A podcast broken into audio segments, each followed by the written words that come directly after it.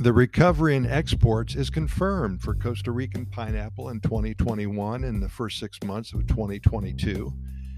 After the sharp decline recorded during 2020, 2021 marks the origin's return to the international market with a 12% increase over two years ago numbers and levels close to the 2018 record.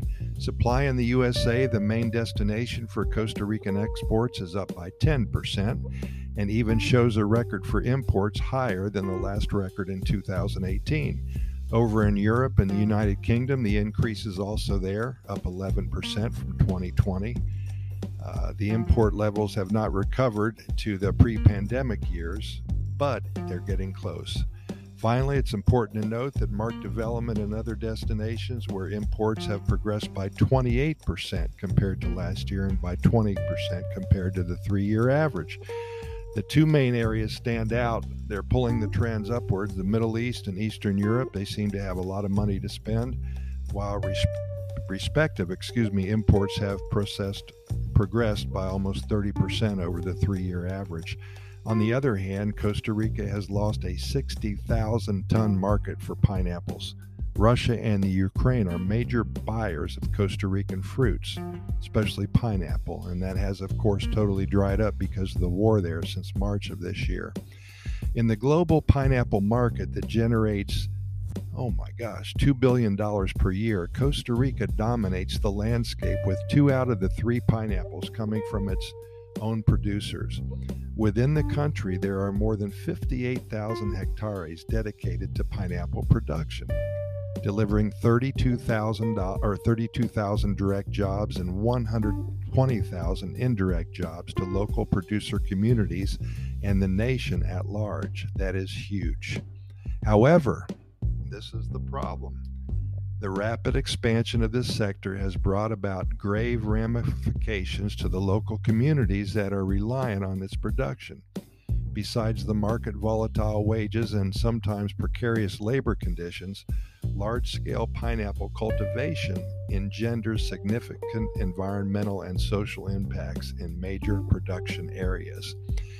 The country's pineapple sector was characterized by widespread protest in 29 due to the rampant use of pesticides and herbicides that seeped into regional waterways. That wasn't good. Apart from the immediate damage this brought to the local ecosystem, these agrochemicals further triggered detrimental consequences to human health in many of the pineapple producing communities throughout the country. Correspondingly, the Costa Rican government was called upon to take bold actions to redirect the sector from the business as usual terrible scenario to one where pineapples are produced sustainably and in accordance with the environmental health and well being of its citizens. This is where the good news comes in. Supported by the UNDP's Green Commodities Program, the Costa Rican Ministry of Agriculture and Environment led the launch of the National Initiative for Sustainable Pineapple Production in 2011. This initiative was the fruit, pun intended, of collaborative dialogue representing more than 50 institutions and 1,000 participants from a pool of both domestic and multinational change makers.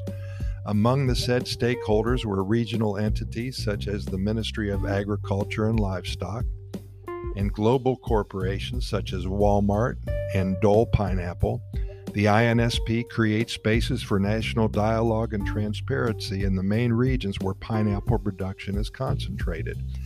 Following the development of these organizations, a pioneering national action plan for strengthening responsible production and trade of pineapple was formalized in 2016, just six years ago.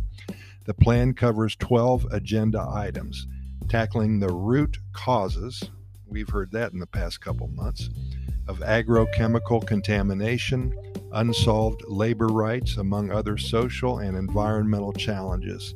The plan was made official through a presidential and interministerial decree and is now underway. A high level monitoring committee made up of government, civil society, and business representatives was set up to oversee its implementation. So there's absolutely no politics involved here. With 11 lines of action, this ambitious plan tackles the root causes of issues such as dangerous chemicals seeping into waterways, labor rights, and again, other social and environmental challenges.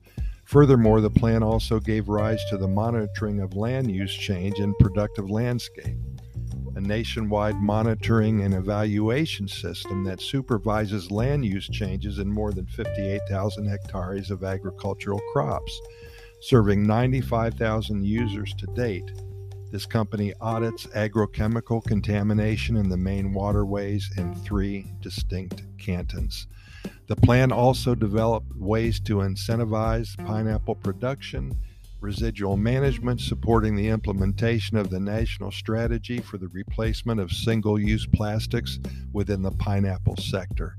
Things are getting much better and under government control and direction. Everything is now geared towards having a positive effect on everything that was in the worst of ways just a few years ago.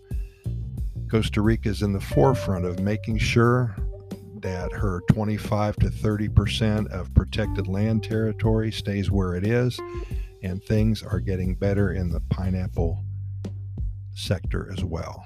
Pura Vida, thanks for listening, and we will see you tomorrow at the same time.